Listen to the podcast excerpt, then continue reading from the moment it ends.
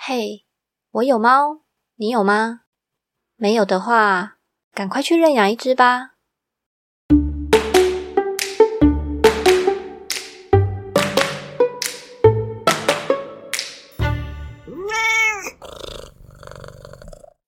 Hello，我是小班，欢迎来到我有猫，你有吗？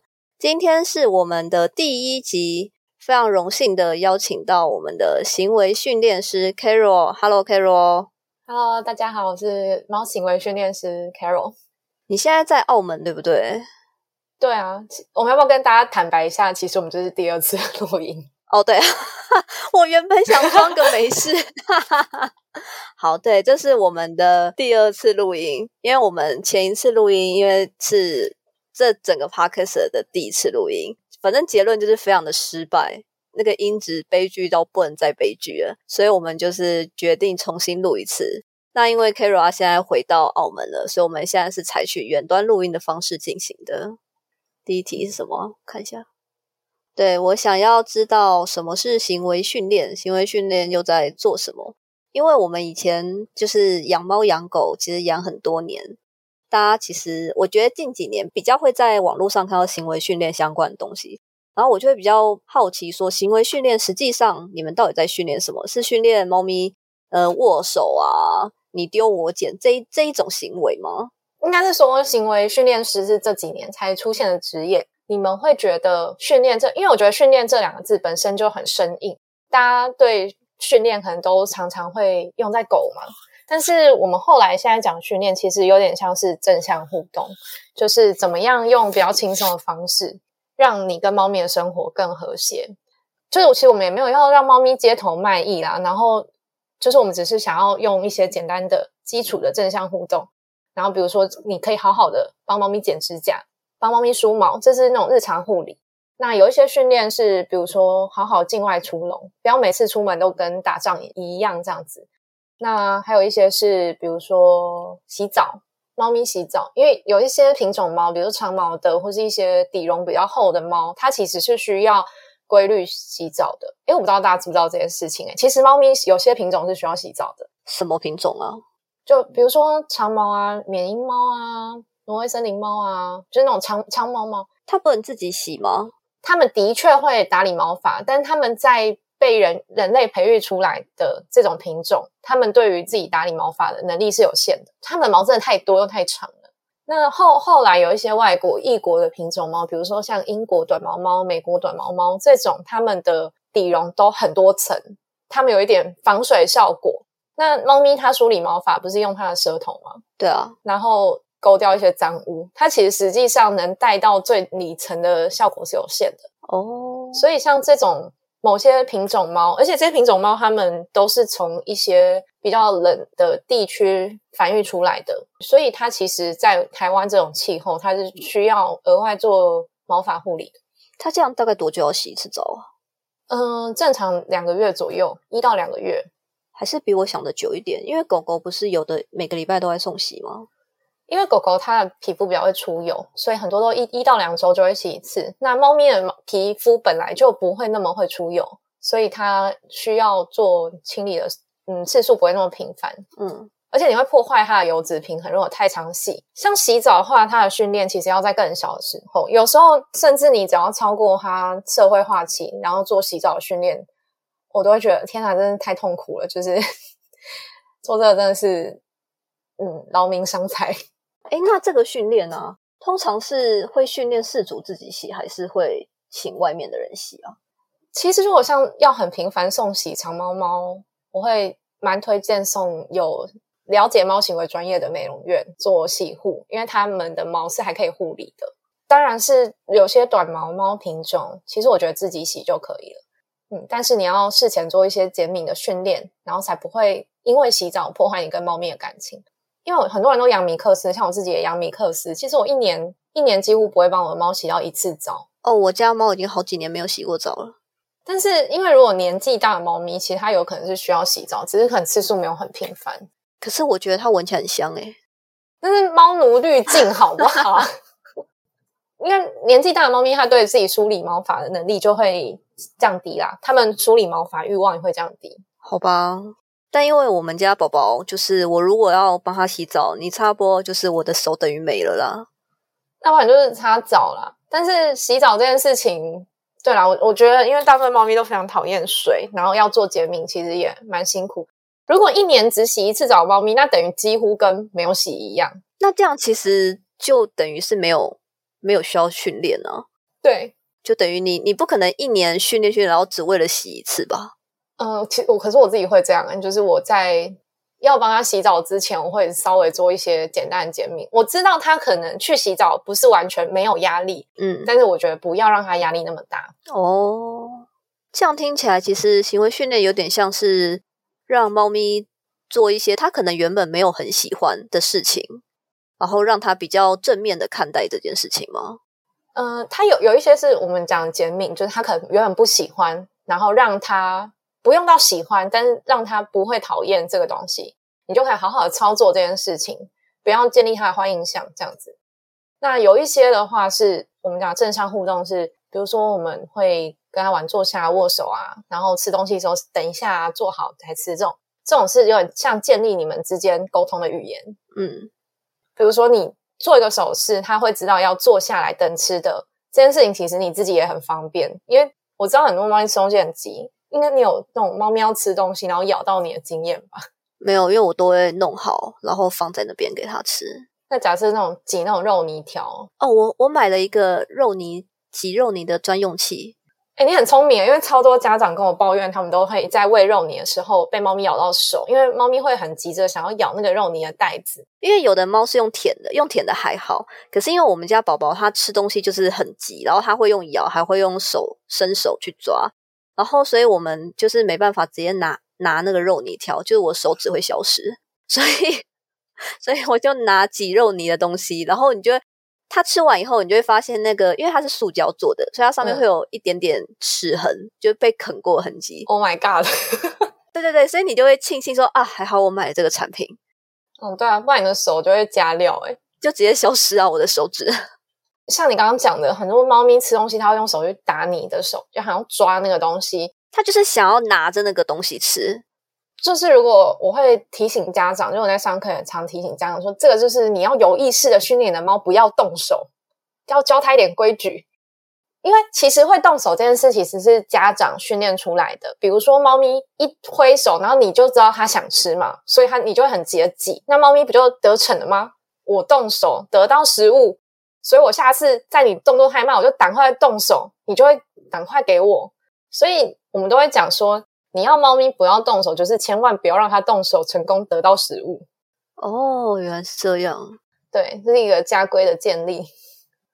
所以是就是训练，其实就是日常生活中就有很多你无意间做一些事情，或是给猫咪的反应，都是你在训练猫。然后有更多时候，其实是猫在训练你。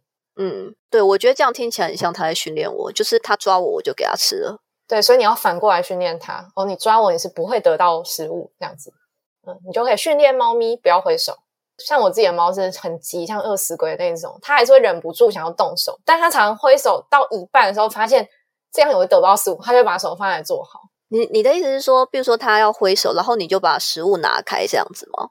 比如说我已经在准备了，已经在他前面，但是他就挥手准备要挥我，因为他想要把肉泥拉到自己面前，对，然后我就会退一步，然后他就会把手停在半空中，然后默默的放下来坐好。然后他就扑了个空就对了。他知道他再挥手也不会得到任何失误，因为猫咪它的观念是，它只要成功一次，它就知道这件事有效，它之后就会重复这件这个举动。而且通常家长很容易让它得逞，对，如果是我，我你看像我，我就是拿喂肉泥器去避免他直接抓到我，但是我并没有阻止他去 伸手这件事情。嗯，可是因为猫咪它的手部很灵巧，跟狗狗不太一样的是，猫咪它们喜欢用手做达达成目的，就猫咪的手前肢比较灵活，嗯，所以它们很常会动手取得食物。哦，毕竟是狩猎的动物啊。对对对，但狗狗的话，它们就会选择用鼻子，比如说嗅闻之类的，就是比如说往前要取得一个东西，猫咪可能会先用手过去，但狗会先用鼻子，因为因为猫咪的前肢结构比较灵活。这样听起来，你是不是也有学习一些关于动物的知识啊？因为学猫行为，就是你还要学一些基本，也会学一些基本的猫的解剖啊，然后你要知道身猫的身体构造，然后甚至知道它一些简单的大脑运作，你才知道它什么行为的时候作用在哪里。这样子，哎，听起来是蛮多元化的。它是意想不到深入的学科，就不是单纯想想，就是说我就是每天训练猫咪坐下来这样，没有，就是它就是里面的东西就是蛮多的，感觉就是生理学方面的东西也要学。对，然后还要学一些药理，就是你才知道说哪一些行为问题的猫可能是生病了，然后需要吃药这样子。哦，因为毕竟不是每个行为问题真的都是行为，可能有一些是身体上的疾病这样子。呃，除了身体身体上的疾病，我们就会就是说，哎，你这个可能要找兽医。那有一些行为问题是大脑异常，比如说像焦虑症，然后分离焦虑，然后猫咪也会有忧郁症，像这种症状。这些就是我们我们怀疑它可能有这样精神问题，我们会请它去看行为门诊。这种疾病是要吃药，就跟我们人一样，心理会生病，需要吃抗忧郁药物啊什么之类的，是一样的。哦，有，我之前就是我合作寄卖店家，他们店里就有一只猫咪，它是忧郁症，然后目前就有在服用药物。然后它脸上不知道是我心理作用还是怎样，我有时候觉得它看起来很忧郁，就有点那个八字眉垂垂的那个眼睛的感觉。还是它就长衰脸，因为猫，对我觉得它可能就长衰脸呐，就是我心我心理作用这样子。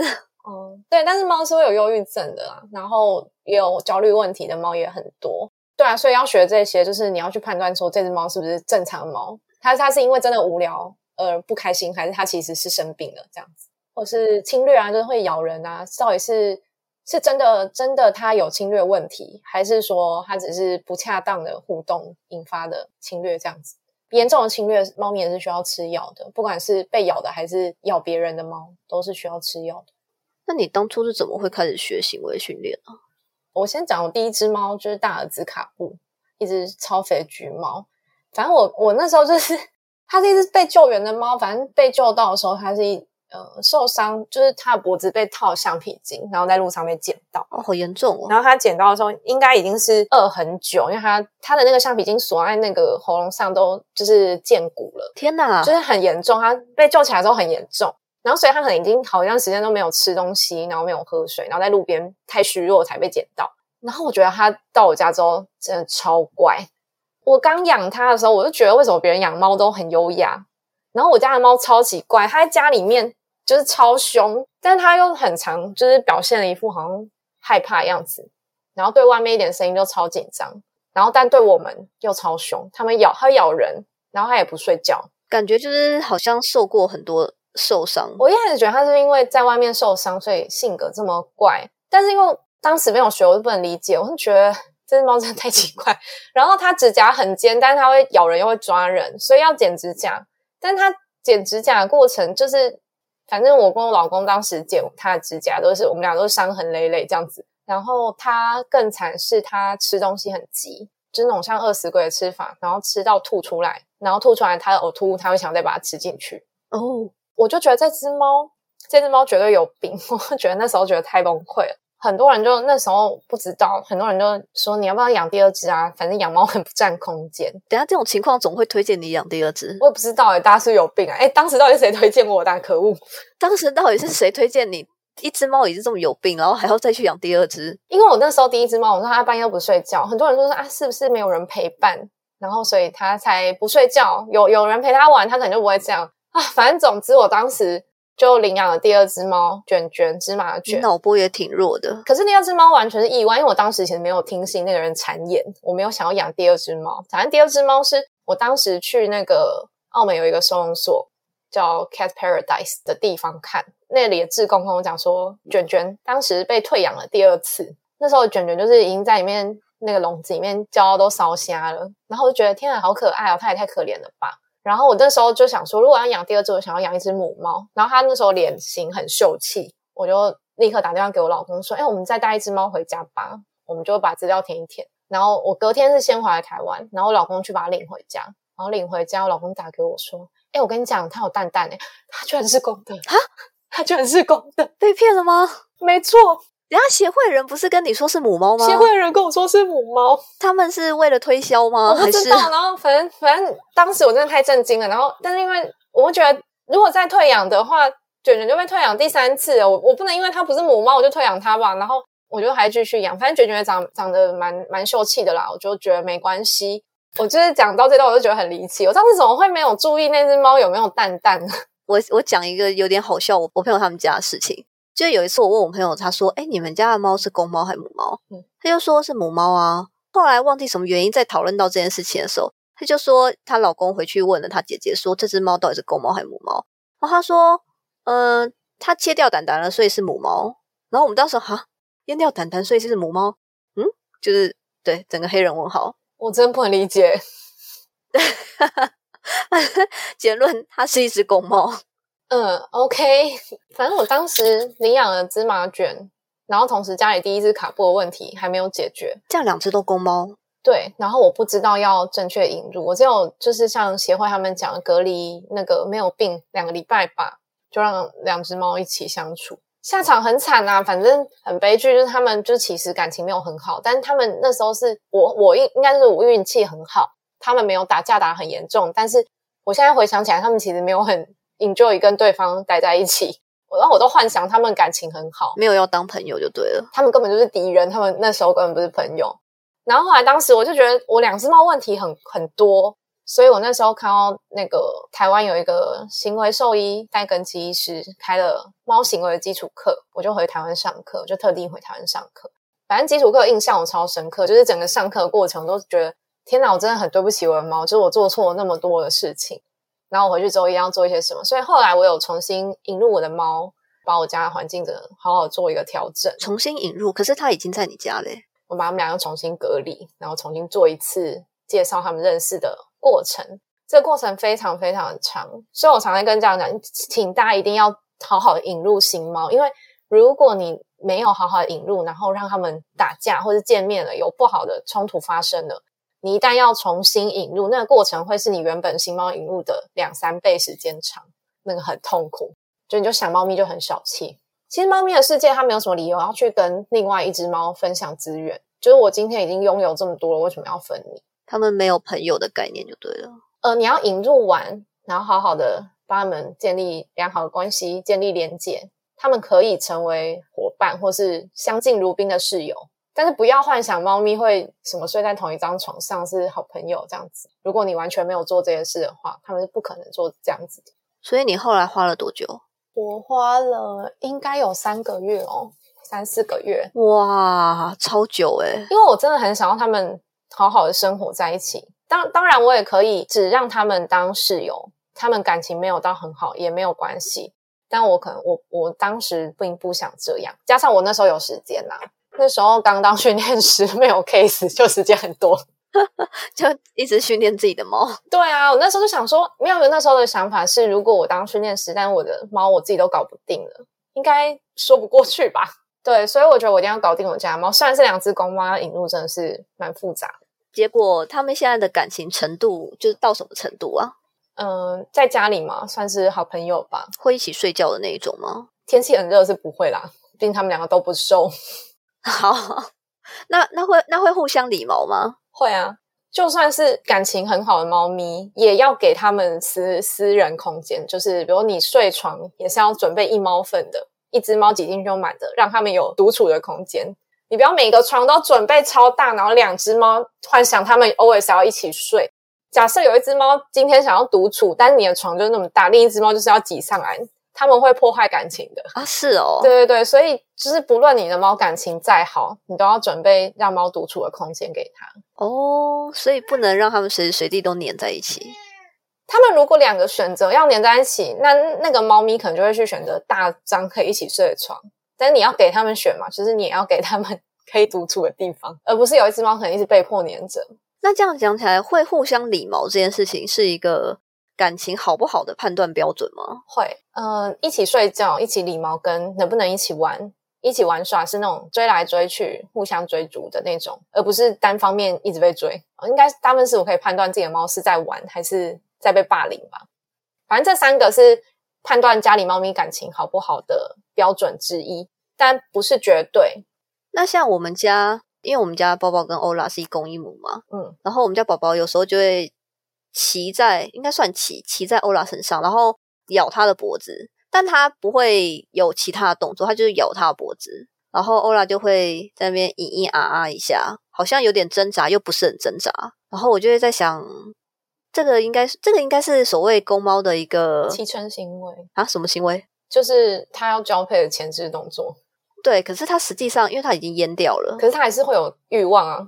哦，但是它也不会有更多动作，它就是咬住欧拉的脖子，然后欧拉有时候就会在那边挣扎干嘛之类的。其实会痛啦，我也我也觉得应该会痛，因为像宝宝他有时候比较夸张，他会把欧拉就是叼住他脖子，然后往旁边拖，拖去暗巷哦。对对，就是很像拖去暗巷，然后然后我就会在旁边看说。现在现在是要干嘛？是要拖去什么暗巷？我们家到底有什么暗巷可以让你拖那样子？然后我就看着他，就往旁边拖。但是因为欧拉有点胖，嗯，所以他顶多就拖个三五公分，然后就拖不动了。因为欧拉会挣扎，就会可能会停止，或者再重复一次再拖去暗巷的行为。对，反正就是我真是不知道我们家到底有什么暗巷可以给他拖。我我是觉得你可以解救一下你们家欧拉，因为 被咬脖子这件事情对母猫来说应该蛮痛苦的。哦，真的哦。可是像。可是像他推完宝宝啊，然后宝宝如果松口了，过一会儿，然后欧拉就会又再去舔宝宝的毛，那表示他们两个原本的关系是好的。对，就是他并没有因为这个原因而不让宝宝接近他，因为我差不多每几天都会看到宝宝就是扑一下欧拉，然后把想要意图把他拖进暗巷，他真的欲求不满嘞。而且因为我们家是那个有一个走廊，然后走廊那边就会比较暗。然后他们通常都会在那个比较暗的走廊进行这件事。然后我有时候在房间看，然后就很想在旁边偷拍他们，就是在暗巷进行什么犯罪这样子，很像变态。哎，不过我有点好奇，因为不是说猫咪脖子后面那边，因为我们抓猫脖子后面不是都会抓那边吗？说那边不会痛之类的。No No No，那个只有在幼猫时期可以这么做。你你在讲的动作应该是就是母猫咬住。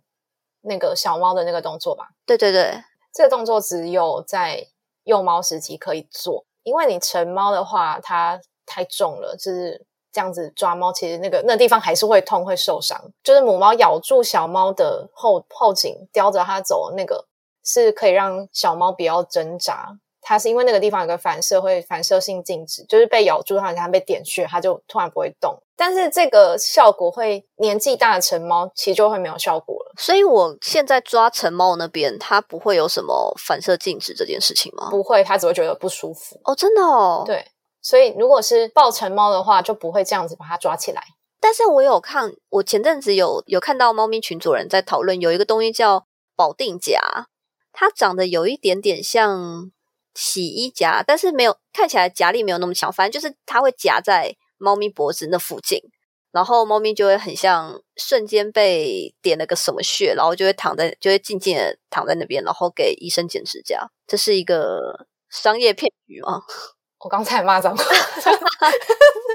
就是那个东西，即使你因为猫的皮肤很敏感，就是它每一根毛发要连接它皮肤，就是感觉神经啦。你即使今天只是粘一张，就是那种那种胶布在他身上，也会静止啊，就不用夹它啦，夹夹它没有意义啦。年纪都已经成猫了，干嘛夹它？它不会，它已经没有这个静止，也不一定完全没有啦。它就是年纪慢慢增长，效果会降低啦。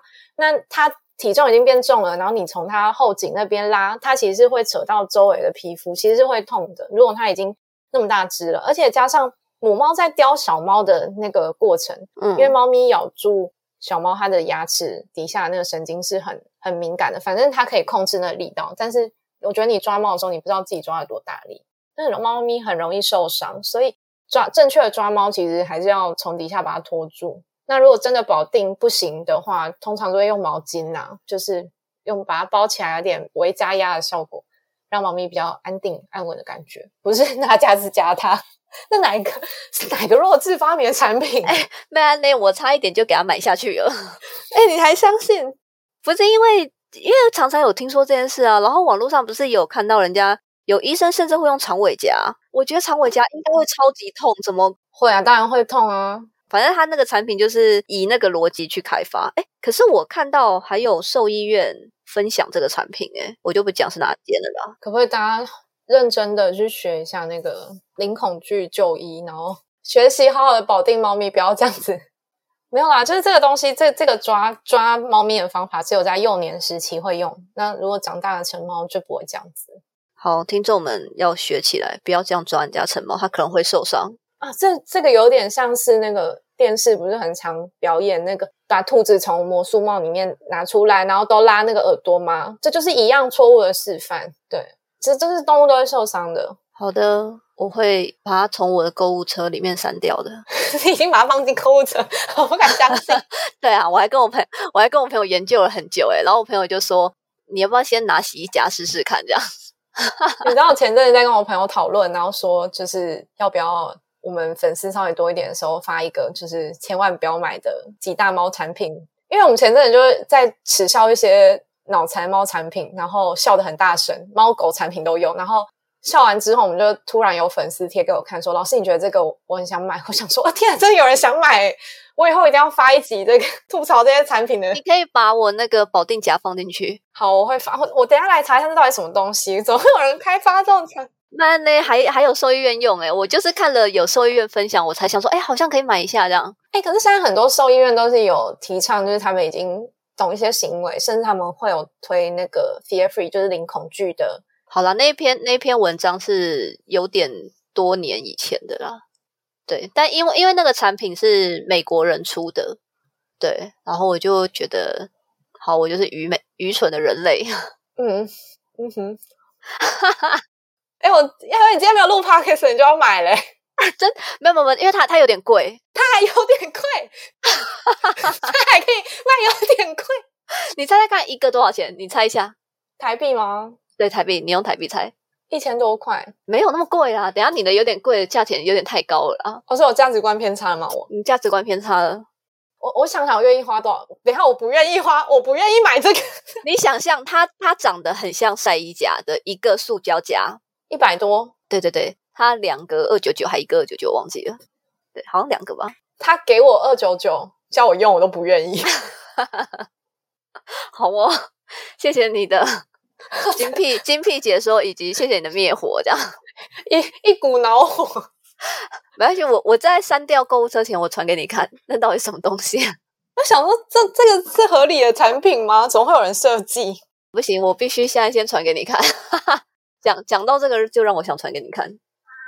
我真的差一点买，耶，有吗？你有看到吗？有啊，转传给我所有训练师朋友。哎，大家来看哦，你很失礼耶。哦，我我会把我会把这一段愚愚蠢的东西删的的片段剪掉。讲给大家说，大家看，居然有这种东西。你要跟你要跟人家讲说，哎，然后我朋友还想买，差一点要买了。我跟你讲，猫咪如果。就是你怎样去有效，多半是因为猫咪觉得很傻眼，不是因为它真的反射性什么静止。你说猫咪可能会当时觉得这什么东西？你在干嘛？我在干嘛？对，它应该是先吓猫咪，有点吓傻。其实你如果贴一张那种贴纸啊、标签纸到猫咪的后背，它也会突然不动啊。哦，是哦，对啊。会不会听完这一节的观众，然后大家每个都 在拿东西贴自己的猫？我等下要试试看。我是知道，因为我以前有玩过。就是不是虐猫动表不要检举我，就是年少无知的时候玩过，就是拿那个封箱胶带，就是撕一小条，就是贴在它背上。其实没有到贴，就是放在它背上，它就稍微粘住猫，它就会趴着走。对，然后你贴它右边，它就会偏左走；你贴它左边，它就会偏右走。我那时候玩的很开心。那就是它的那个皮肤的那个感觉被阻断。对，反正我我当当年年幼无知的时候玩的很开心，然后长大就被我朋友骂。你你这个你这个，它就是如果有一些猫咪，它就是完全不会动啊。哦，你说直接僵化那样子吗？对啊，就是你会好像石化，有一些猫咪就不会动。哦，那我找时间来试一下我们家宝宝可不可以用这招？也是不用，没关系，就是好好剪敏，然后剪指甲。好了，我就是用肉泥帮他剪指甲好了，这是一个有效的方式。两个人，然后一个人给肉泥，一个人剪指甲，这样也很好。对对对，这样可以，这样可以。好，我们刚原本讲到什么东西，总会讲到这个智障产品。讲到我学学完那个行为，哎，反正我就是学完行为，然后就是回到澳门，发现大家就是对那个猫行为知识很缺乏，嗯，就是想要让一些猫咪过得比较好。如果我饲主愿意相信的话，嗯，那给一些新手猫奴的建议，就是我们养猫除了给它阳光、空气、水跟食物以外，嗯，通常都会再给它一个纸箱之类的，可以躲避。那还有什么东西是需要给他的？哦，好，就是我我讲这个都会讲到动物的五大自由，就是你家里养了一个动物，你有没有符合这五大自由？就是你身为饲主很需要满足的动物的事情。那五大，一个是免于口渴、饥饿跟营养不良的自由。你在家里用提供猫咪干净的水源，然后充足，然后适合的食物，对，就很基本的。对对对，这是一个超基本的。就我相信大部分饲主都有做到啦，就是符合它天性的饮食方式。比如说，大家应该都知道猫是肉食动物吧？不要再逼猫吃素了。现在现在大部分人都知道啦，就是猫咪是肉食动物。那为什么猫咪是绝对的肉食动物？因为它有一些什么牛磺酸呐，是它一定要必须从肉类里面取得。嗯，然后好，这时候就会有素食主义者说啊，那我就拿那个素食的那个饲料干粮，然后加上充足的牛磺酸给他啊，人家就是肉食动物，你为什么要叫人家吃素？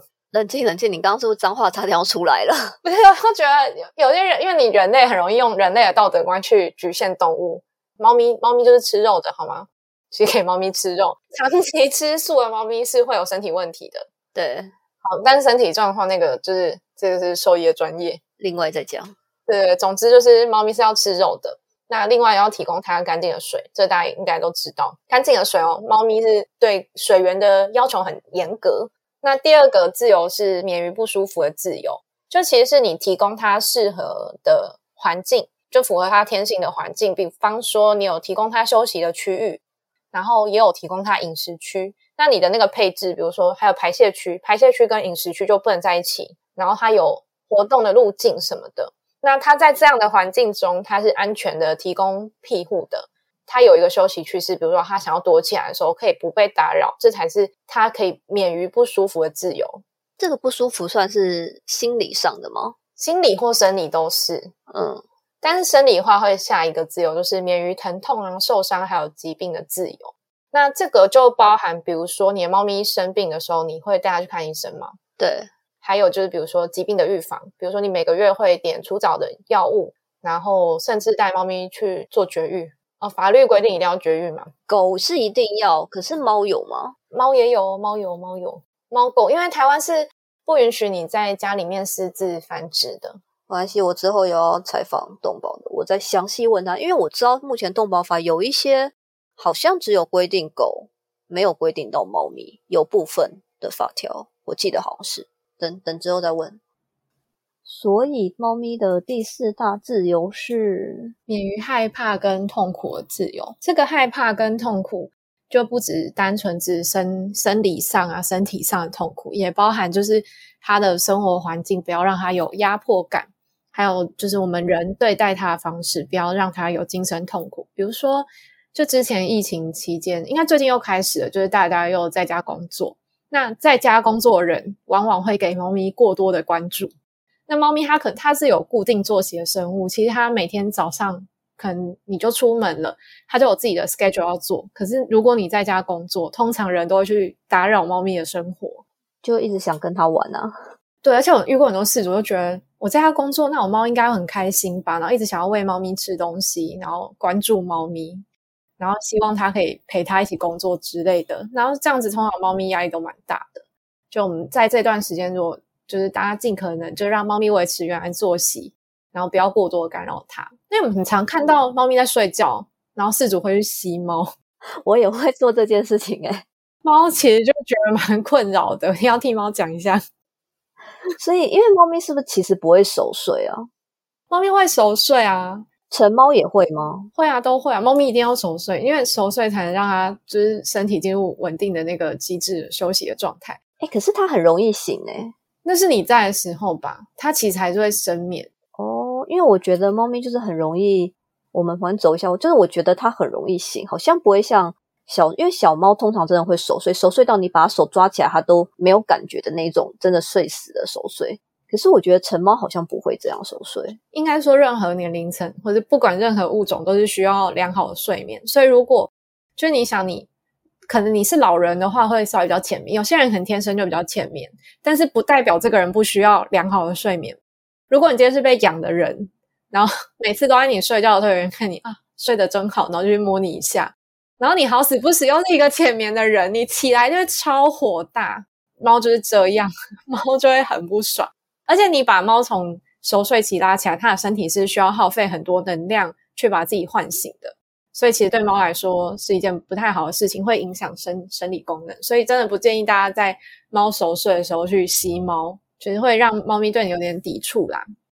我知道很可爱很难忍，我知道，对，没错，就忍不住会想要埋进去那样子。没错，就是反正猫咪能接受的互动模式，其实通常都不是太高压，然后不要太积积极的。我觉得如果人跟猫相处，你如果是处在被动的一方，猫咪会更喜欢你。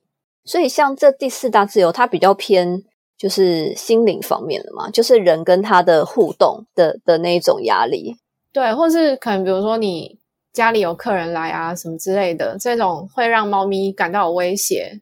那你在互动中，如果发现猫咪有一些感觉到威胁的表现，就是它会有恐惧的反应啊，或者想要躲的反应，请你就立刻停止互动，不要再去给它增加它的压迫感。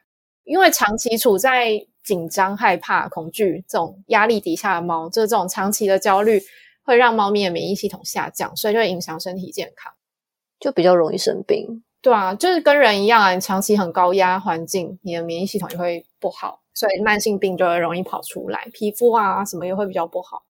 这是第四点，主要是在讲害怕跟痛苦。嗯，大家在环境上尽量要避免，还有互动上，大家要比较注意自己，不要太积极。那像猫咪比较容易紧张，这一点是可以借由训练去改善的吗？呃，游戏互动或是正向的互动是可以让猫咪舒缓紧张，因为它可以知道说你现在。你要做这个动作是什么意思？比如说我下一个指令，他知道哦，接下来你要干嘛？比如说我们要帮猫咪剪指甲，它为什么会很害怕？通常都是因为你就突然抓它的手，或者突然把它绑起抓起来，那它的感觉就是我被抓住了，好恐怖！我不知道你要对我干嘛。但训练的话，我们会做一件事情，就是我们要剪指甲前，我们会先摸摸它其他地方，然后摸到手，我们会给它一个指令，比如说手收。像我自己的话，我是会摸我猫的手，就说手收。他知道你要抓他的手，他知道这件事没有威胁，他就不会对接下来的事情那么恐惧。其实我猫也不一定喜欢剪指甲，但他知道剪指甲这件事本身无害，所以训练是可以让猫咪不要对你未知的事情感到恐惧，因为你把所训练就是带进它生活，它就会知道你接下来要做什么，所以它就不用那么紧张。那如果它本来就很怕人，很容易紧张的话，也是可以借由训练去。让它变得比较可能比较亲人，或比较没那么那么容易害怕紧张吗？青训的第一步还是环境安全感啦。他可能知道你这个人没有威胁，他可以借由青训慢慢跟你建立良好的关系。他的确是可以让你跟猫的感情更好，但这都是需要一些时间，然后还有技巧，就不要太急这样子。可能也不止单纯讲训练，它就是讲你跟猫的一个互动的方式，要让猫觉得你是友善的。然后是没有害的，然后甚至觉得你很美好，这样子，这样你跟猫咪的生活就会更和谐。那第五大自由呢？第五大自由就是猫咪在跟人类相处时候，它要有可以表现自然行为的自由。那这些自然行为其实就是它可不可以符合它的天性？因为有很多自然行为，其实在家里展现，其实人类不一定那么喜欢展现自然行为。自然行为有很多种。那你要怎么让它展现自然行为？就是你要有足够的生活空间。就是有遇过那种很小的房子，但是养超多猫，感觉很挤。因为很多人觉得养猫不占空间，但是其实猫是需要空间，而且其实需要很大的空间。那养在室内的猫，你不要说哦，我家很大，其实你在家里再怎么大，都不可能去符合一只猫自然状况底下它会去游走的那个范围。所以你家里会需要更多的布置去符合它的天性，就是尽量符合就对了。对对对，猫爬架，然后就是有空中的走道啊，然后有可以上上下下的垂直空间，这些都很重要。那有一些，就是我们现在遇到很多弃养案例，其实都是一些猫咪正常行为的展现，但是因为饲主觉得这个行为很困扰，嗯，然后就很讨厌这种行为，然后去弃养猫。那这些行为很常见，就是狩猎。狩猎行为，当猫咪狩猎的对象是你的时候，就不好玩了。哦，你说它会一直抓咬我的手吗？对，咬人的手啊脚。其实猫咪咬人手脚很常见，而且有时候咬都真的是会咬到老会老底的那种。对，就是我。对，那这种行为其实通常它它也不是错，就是猫咪也不知道这是错的。所以你处罚它也没有用嘛。那你要怎么去转移这个咬人的状况，去让它有符合自然天性的狩猎？比如说，怎么样让它玩，然后有适当的放电，然后有适当的玩具，逗猫棒之类的。逗猫棒，然后你要正确的逗猫，不是拿逗猫棒挥猫。什么叫正确的逗猫？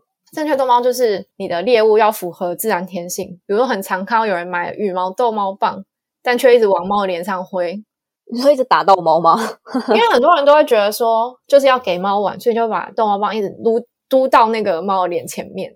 然后猫通常就会只会觉得靠好烦哦，就挥有个东西在旁边那边撸来撸去。但你要想，自然自然界中不会有个猎物白痴到一直跑到狩猎者的面前，然后给他抓。对，很像蝴蝶在那边飞。对，一个如果一个猎物会一直跑到动物的面前，通常他就不会想抓了。应该会感觉听起来比较像是你在玩的时候，应该要让这个逗猫棒猎物有的适度的，就是闪躲、跑来跑去的感觉。没错，就是你演什么就要像什么。你今天买了一只逗猫棒，它如果是老鼠，今天你就会演一只老鼠。就模拟模拟老鼠的行径，这样对。然后，如果你买的是一只羽毛，请你模拟鸟。如果你买那种很像垃圾的小东西，你可以模拟小虫啊，或者什么哦。然后各种不同的方式可以逗猫，但没有一个逗猫是坐在那边划手机，然后随便在地上挥两下，然后打两下猫的脸，然后猫就会想玩。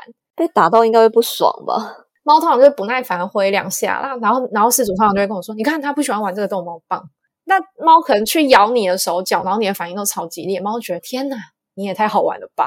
手很好玩，没错，所以它就一直去咬你的手，因为逗猫棒没有你的手好玩，所以如果你在陪猫咪玩的时候，请你要演的比你的手脚还要更好玩，猫咪才会想要跟你玩逗猫棒，不然就咬你的脚就好啦，咬你的脚，你反应都超大的。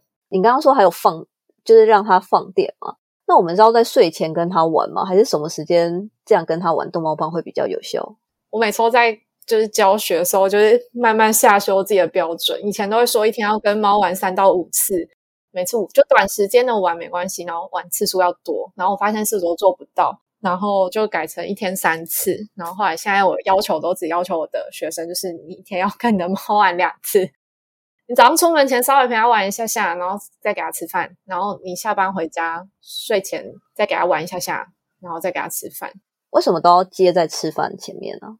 因为你要想，你的逗猫逗猫是狩猎行为，那狩猎接的就是它猎到猎物，所以要吃饭，所以这是一个仪式感。我先猎捕食物，然后猎完就是我打猎成功了，然后去吃饭，它就会特别满足。哦，就是它其实，在野外应该要有的正确的一个流程就对了。如果你今天养的是一只胖猫，然后你希望帮它减肥。所以我想，我一定要给它多运动。可是我每天下班回家，我看到猫在叫，我就先给它吃饭。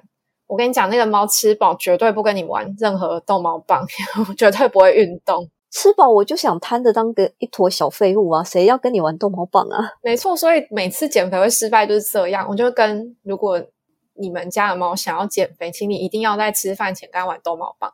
如果每一餐在喂猫之前都有跟它玩游戏，你的猫其实不会胖到哪里去。但猫的天生会会胖，就是会胖啦。就是猫有基因上就是易瘦体质跟易胖体质，对，主要是身体健康嘛。那要身体健康，你的猫还是需要动。请大家在吃饭前跟猫玩一下狩猎游戏，然后玩完再给猫吃饭。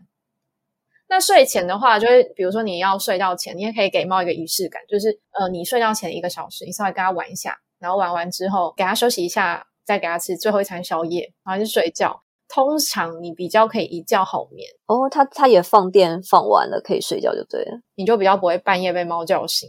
那像我们常说玩那个镭射笔，是不是不太好啊？镭射笔有一个状况，就是它狩猎，但它捕永远捕不到东西。对啊，就是这样子，猫咪很没成就感，所以是不是其实不建议用镭射笔？如果你要玩镭射笔，它可以用来引导一些活动，就比如说寻宝游戏。有时候你把东西藏起来，你的猫一找不到，一直找不到，那你可以用镭射笔引导它去找，这也是一个方法，因为它最后还是会得到什么东西。所以镭射笔的话，我自己是会放在引导的性质，不是让它拿来当狩猎游戏。总之，反正它狩猎完一定要有一个，可能一定要有一个吃东西的这件事情，会比较符合它天性就对了。对啊，猎捕完之后有食物吃。他才是一个成功的猎人。嗯，我没有想过就是玩逗猫棒这件事情是要放在吃饭前面呢。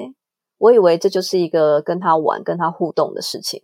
嗯，它也算是互动，因为它会知道，其实猫也不傻，它也知道你在跟它演戏，但它一样会 从中获得狩猎的快感，然后同时它也会跟你建立起好的关系跟连接，因为他他一定知道是谁在跟他玩，他没有那么傻，他没有今天你用一个羽毛逗猫棒就可以骗到他说那是一只真的小鸟，猫不是笨蛋，对对对，像我们家的黑球就真的很聪明。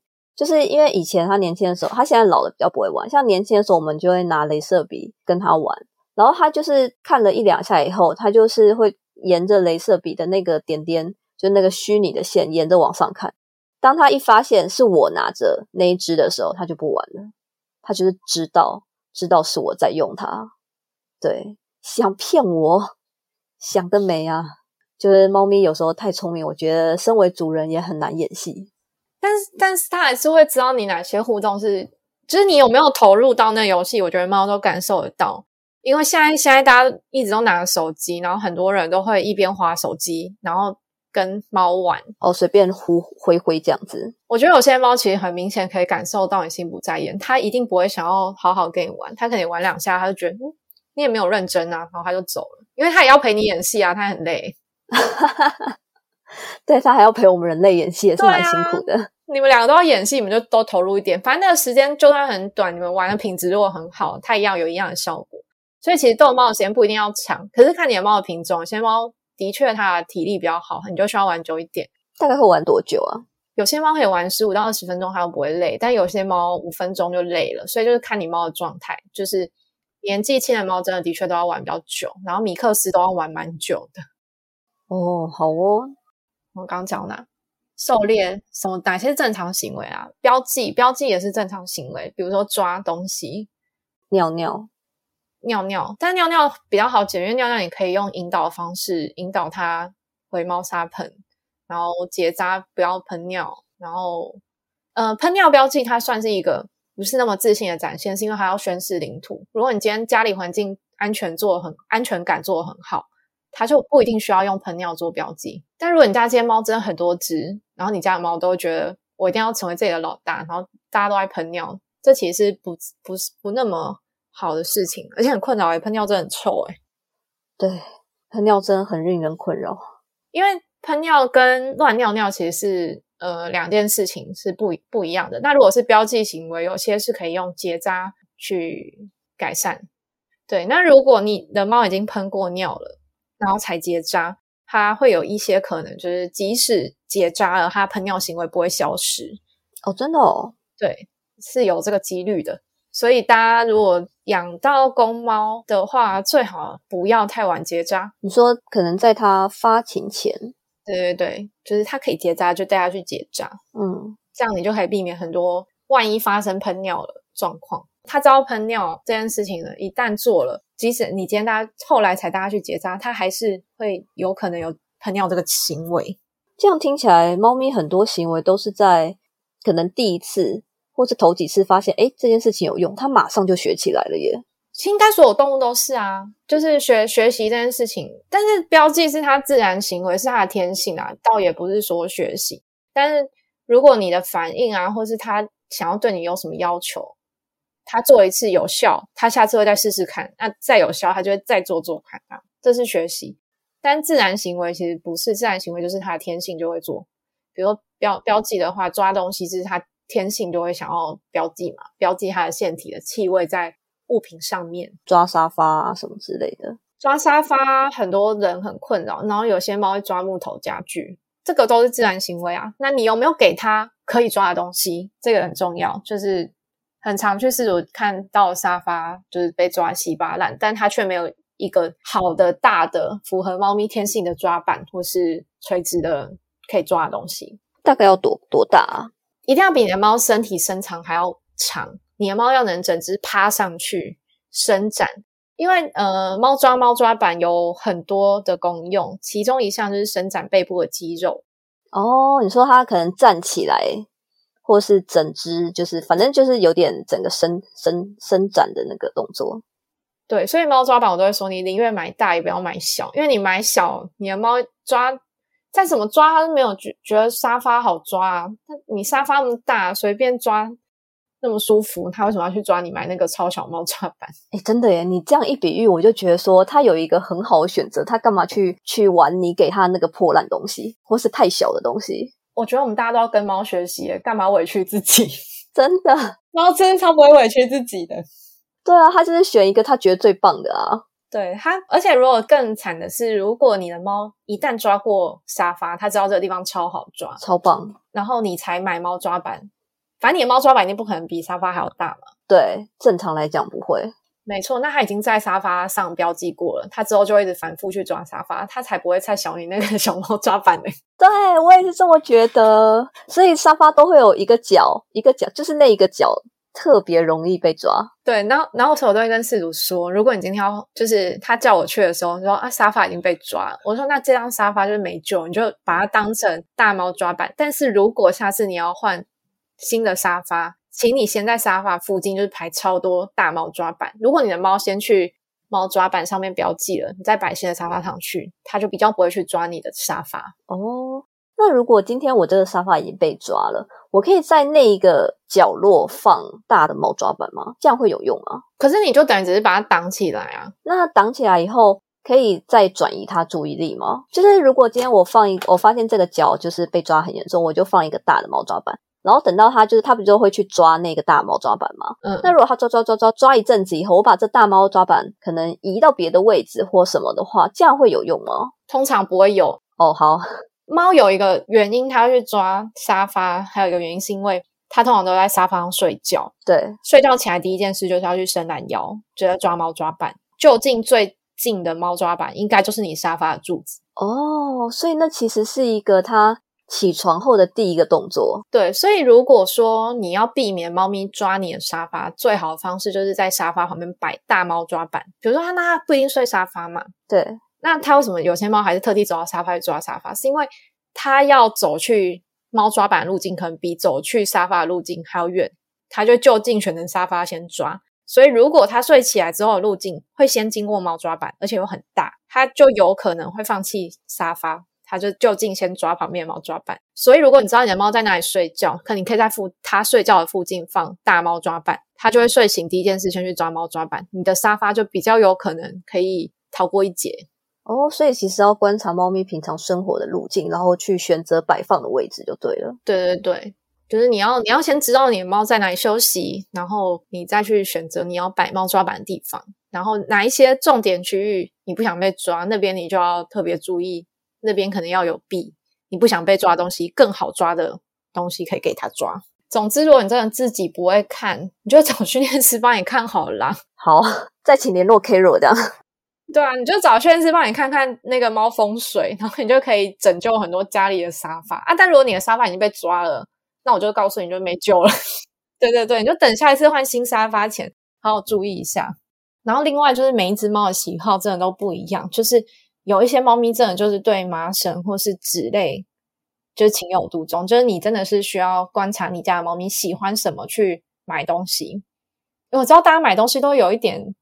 就是执着，就我一定想要买什么，但是猫就会不喜欢，然后但是四种下次还是会再买那样的东西，然后再来抱怨猫不喜欢。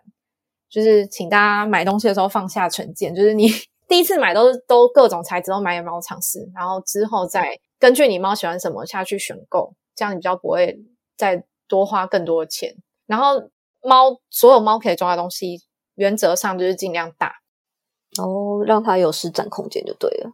因为我知道市面上有些猫抓住其实蛮小，小到甚至有一些体型比较大的猫抓一抓它会倒，诶就就是那个底座不够稳，或者是说它太矮。像我们家有一根直的，它大概是六十公分，然后我觉得那个六十公分就还不错。但现在市面上比较难找到那么高的，然后它又很宽，它宽应该有三十吧，我觉得那一根很好，但那一根目前停产了，我还在找它的替代品。对啊，因为我们家的猫会有有喜欢抓平面的地板的，然后也有喜欢抓柱状的，然后或是有些喜欢抓那种靠在墙上的，就真的每只猫喜欢伸展或是喜欢抓猫抓板的动作跟材质都不一样。因为像我们家有一般就最常见那种瓦楞纸的啊，然后也有那种麻绳或是那种黄麻毯的，然后也有类似布料的那一种地毯型的。每一只它喜欢抓都不太一样，像我们家欧拉就特别喜欢抓直的那一根柱子，然后像美美以前就喜欢抓麻毯、黄麻垫那一种。他可能觉得那个爪子勾进去的触感比较好，就每一只猫的喜好真的都不一样啊。对啊，我觉得可以，大家可以在一开始的时候，就是都各买几个试试看，看他喜欢哪一种触感。没错，然后都要买大的哦。对，要买大的，而且我觉得数量多一点也不错，就是可以放在家里各个地方。而且如果你猫抓的东西越多，就等于它可以标记的东西地方越多嘛，那它的气味就会散布在这个家里更多，通常猫咪也会更有安全感。哦，也是哈，对对对，所以如果如果说你的猫咪有标记是用喷尿的行为，你如果有效的去增加你家里可以抓的东西，它用它肉垫里面的那个费洛蒙去留下气味之后，可以稍微减少它喷尿的机会。哦，这样子感觉改善它另外一个问题也不错，可能没有办法完全改善，有些喷尿是。其他行为问题啦，但是如果你家猫抓板这种东西太少，就是可以抓的东西太少，那猫咪的安全感相对也会降低。所以我会觉得说，如果你都已经养猫，我就给它多一点可以抓的东西，让它可以有多一点标记，然后让它自己自己去建立自己的环境安全感，这样也不错。好，那我们来做一下五大自由的总结。哦，那我直接讲好，五大自由它其实不是单纯指猫，它是指所有动物都应该要拥有这五大自由，就是去确保它的天性是不是能正常展现啊什么这些是每个动物都应该要有基本权利。那只是因为我们今天讲的是猫，所以就简单跟大家讲一下，说要怎么样才能让你的猫拥有这样的五大自由。所以你去去看一下你家的猫，就是你平常猫去给它一些压力啊或什么，然后你好好做一些改善，你的猫会感谢你的。好的，你也会感谢你自己。那像刚刚讲到，猫咪在展现一些天性的时候，可能会造成人类的困扰。比如说，你说它喷尿啊、标记或者是抓东西，那这种情况下，我们做出处罚的行为是有用的吗？那就比如说，先反问你，你觉得什么是处罚？嗯，就是告诉他不可以这么做。那你用什么语言跟他讲？比如说，我我是没有打猫咪啦，但是，嗯，蛮多人会利用打骂告诉他说，或者凶他，讲话比较大声，反正就是威吓他，跟他说不可以在这边乱尿尿，或是不可以抢我哦。比以我们家的例子来讲好了，因为我们家宝宝会，嗯，很想要吃人的我们的食物，因为他很饿，因为他因为糖尿病的关系，所以他会生理上他会一直呈现一个比较饥饿的状况。所以他会一直想要去吃我们的食物，就是只要有食物，他都想要吃。嗯，我男朋友就会比较凶一点，可能就会比较凶的跟他讲不可以或者什么之类的。嗯，对。然后我就会在想，这样子是处罚这件事情对猫狗是有用的吗？就是他真的知道可不可以吗？好，那我们讲的处罚其实除了打骂之外啦，关笼。然后网络上很多人会说要弹鼻子，或是呵斥猫咪，这种这个这个我们都统统称为处罚。我就会嗯，通常遇到会处罚猫的事主，猫狗都是啊，就会问说：那请问你处罚之后，你不喜欢的这个行为消失了吗？没有啊，它还是伺机而动。对啊，如果没有，那就代表处罚没有效。我到底要怎么让他？就是我要怎么跟他讲这件事情不可以？好，那我先讲处罚会有什么后果哈，因为很多人就很坚持，因为我真的知道超多人坚持，觉得小孩就是一定要打，猫狗就是一定要骂才会乖。就是如果你你处罚猫，不管是打骂啊，或是你吓它，有些人会用吓猫的方式去就大声啊，没有没有，有些人他就会很变态，就拿那个喇叭，就是比如猫做什么就叭那样子。哎，那个我都会我自己都会吓到哎。对对对，但是我真的遇过有人拿那个去吓猫，他们觉得这样可以喝止那个猫的行为。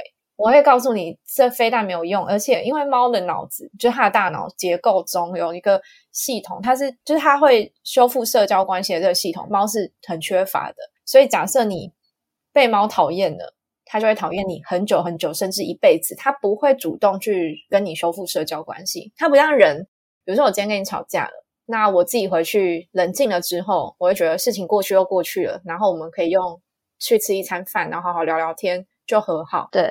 猫没有这件事哦。我一旦讨厌你，我就恨死你了，我就看你一次更讨厌你一次。它不能跟我和好吗？除非你人类要主动去修补关系，然后去花很长很长的时间修补关系，它才慢慢的回到原点。你要它跟你很好，就要时间要更久。哦，就基本上它就是一个很会记仇的生物。它其实也没有记仇，它就是脑子没有这个系统。比如说我今天对猫好，给它吃一次饭，它要加一分，它它觉得哦你好棒，加你一分。你丢一个零食给它，加一分。你陪它玩逗猫棒，加一分，三分。然后你摸它摸它下巴，加一分。然后它刚刚去抓沙发，你就骂它说你给我下来，你为什么抓沙发？然后它说靠扣你十分哦，好硬哦，一次十分呢。猫就是这种生物，所以我们都会尽量教饲主说：你千万你你那么努力的去累积跟猫咪的感情积分，你不要去消耗你跟它之间的积分，因为猫咪要消耗是非常非常快，要破坏关系是远比你建立关系还要快的。加上猫很不不容易修复关系，你一旦被扣了十分，你下一次再给它零食，它可能也只愿意给你零点一分，它不一定会再给你一分哦。好小气哦，天哪！就是猫 是这么小心眼的生物，所以。不要用处罚去破坏你跟猫之间的关系，然后另外处罚会让猫咪因为害怕产生压力。我们前面还讲猫咪的五大自由，就是不要让它有害怕、有压力产生。处罚它只会因为猫咪觉得害怕，它它不会觉得自己做错了什么，它只会觉得天哪，你好恐怖哦，你很凶，你为什么揍我？天哪，你是个家暴神经病。对，然后所以他就会产生害怕情绪。那产生这个情绪，他可能会有其他行为，比如说，猫咪原本可能只在抓沙发，然后你每次都骂它，它觉得天哪，我每次一做这件事情就对我超，你就变得超可怕的。它哪一天它突然因为害怕要攻击你，这都很难说，就你就会造成新的行为问题。哦，反而对他而言，你不是一个友善的人就对了。没错，然后或是如果你的猫，你的处罚力道不够，猫咪抓沙发当下。你去打它，但你的打不够大力，你非但没有阻止它，你还关注了猫。猫知道我抓沙发，你就会来找我。虽然你打我，但是我还是得成功得到你的关注了。你意外鼓励了这个行为，它下一次就会更想去抓这个沙发。当然，我不是鼓励大家打猫打很用力，我的意思是说，所有的处罚关都是一种关注。所以，如果你不想强化这个行为，请你要。当做没看见你不喜欢的那些事，那我到底要怎么让他知道这件事情不可以？猫的世界里面没有什么东西叫不可以，嗯，就是猫的脑子里本来就没有不能去、不可以做的这个逻辑。猫只有我喜欢的，跟我更喜欢的，找一个它更喜欢的事情给它做。比如说，猫不能抓沙发，你有没有给它更好抓的东西？哦，放一个更好的猫抓板。对。猫不能睡在你的电脑上面，你有没有给它更好睡、比你电脑更好睡的地方？那通常饲主都会回说有啊，我给它准备床啊，它就是想要睡我电脑。对啊，问题是每次猫去睡它的床的时候，你准备的床给它，你从来不会关注它好的行为啊。你你懂吗？人类就是会去关注一些你不喜欢的行为，忽略动物做对的事情。猫咪好好的趴在那里安安稳稳的时候，你从来不会去鼓励它，所以要跟它说。就是比如说，他睡在一个我想要他睡地上，我要去称赞他说：“哇，你睡在这边很棒，你是一只好猫咪。”这样吗？可以啊，你这样很温柔跟猫讲话，其实猫会猫会觉得嗯很愉悦。比如说，你准备一张床给猫睡，然后猫趴上去了，你就立刻给它一个小零食，或者去摸摸它，用它喜欢的方式摸它，它下次就会更喜欢那个床。你会发现，猫更频繁去那个地方。猫之所以会不停的回到你的电脑前面睡觉，是因为它每次到你电脑前面睡觉，你反应都会很大，你就会抓它，或者抱它，或者诶，然后推它。那所以如果它它今天来我的电脑或踩我键盘，我应该要把它抱去我为它准备那张床吗？不是，就是你应该在附近准备 一张床。它如果上去，就鼓励它；它如果到你的电脑前面，请你离开现场。你说我就是让它在那边踩我电脑吗？对啊，因为你。你给他你的电脑，就是你让他到你的电脑上面，然后你却去摸他，这件事就是给他关注，他就得逞了。哦，你说我把他从我的键盘上抱到另外一个地方，这件事就是给他一个关注。对啊，他知道你会抱他，所以所有训练都不是在问题发发生的当下才做训练，它是应该要你原本就要先设想的一些状况。其实，因为猫的世界里都没有对跟错，它。只能有喜欢或是不喜欢，所以你如果理解猫咪为什么要这么做，所有的行为都没有恶意，它要么就是要寻求你的关注，要么就是它天性，就是它自然行为，或者它就更喜欢这里。那你去试着理解它为什么要这么做，然后你去检视一下它的需求有没有被满足，然后你要想它会出现这些行为，然后你觉得是问题嘛？那你要，也许这个问题对猫咪来说也很困扰，然后你要跟猫咪有一起解决问题的心态，你才能更好去解决行为问题，而不是把这个问题都怪在猫头上。你为什么这么坏？你为什么这样做？这样猫咪其实不理，猫不理解，然后你也会把自己搞很困扰。哦，所以其实当他做出我们不是那么喜欢行为的时候，我们其实是要找一个有点像替代方案的概念，让他去转移目标去做这一件就是我比较希望他做的事情，然后他也喜欢的事情。其实正向训练是什么？正向训练我就说不只是训练，它是一个正向回馈或是互动。他做了一件你喜欢的事，然后你就不停的去关注这个行为，你就好棒哦，你你做这件事好棒哦。所以，于是你的猫就会更爱去做你喜欢的这个行为，你就增强这个好的行为。那如果它做一些不好的事情，你忽视它，它慢慢就会消退，它就会觉得这个行为得不到任何好处，它就会消退了。哦，就是用忽视这一招去取代你可能原本想做的惩罚之类的。对，可是当然，惩罚这个有可能会当下让行为停止，所以很多事主觉得很有用，但这永远都治标不治本，因为你只会处理完当下他不做这件事情，但如果你今天不在了，就是你离开家里，他还是会去做这件事情，而且有些猫是会有侥幸心态的，就是我试试看，我这次做，你不在了，我就不会受到惩罚，他是知道的。好哦，好狡猾的生物哦。但正常正常人也会啊，你处罚小孩，小孩也会啊。比如说，你小时候偷打电动，你被你爸妈抓到你在打电动，被暴揍一顿，你会从此不打吗？不会啊，我会想下次什么时候可以偷打。没错，就是这样。而且你爸妈只要一出门就毛起来狂打了。对对对，然后可能还会在就是随时偷看一下外面，看什么时候时候放回去，可以不会被发现。对啊，所以所以其实处罚这件事情，从我们幼时的经验就知道没有用，因为劣根性都还在。对，那但正向的行为，你如果不停的去鼓励鼓励它，就可以更好的去增强你喜欢的行为，所以你的猫会出现更多你喜欢的行为，也是你你也是你训练出来的。反正处罚就是家暴神经病而已。好，对猫而言，处罚就是一个家暴神经病，它也不对，就是神经病。大家大家不要再当神经病了，就是对你跟猫咪的关系没有任何好处，就对了。对啊，因为猫真的没有办法理解它做错什么。你就只是突然冲出来暴揍他一顿，或者把他骂一顿，那就是破坏关系。所以，如果如果你现在正在处罚你的猫，请你就是停止。那如果你曾经处罚你的猫，就是也请你之后不要再这样做了，就是没有好对彼此都没有好处。好的，好，那就其实这样听下来，就是我们行为训练有点像是，就真的跟 Kerry 开始讲的是一个正向的训练方式。就是建立你与猫咪之间的一个正向的连接，然后借以去对它的行为做一些，这样算训练吗？加强正向的加强，嗯，加强你跟猫咪沟通的语言。好，那因为这一段其实有点长，所以我们接下来会把一些常见的问题行为放在第二集，大家下礼拜记得来听哦。在节目的最后，跟大家分享一个猫咪斗知识。就是猫咪其实是色盲，它是红绿色盲，也就是它看不到红色跟绿色，所以它的眼睛看出去，其实它只看到蓝色跟黄色。没错，但是猫咪看得到紫外线哦。看到紫外线是什么样感觉？大家应该有看过，就是你将白色的东西放在 UV 灯下面，你可以看到它有点蓝蓝紫紫的那个荧光感。嗯，就是猫咪看白色会有那种荧光感。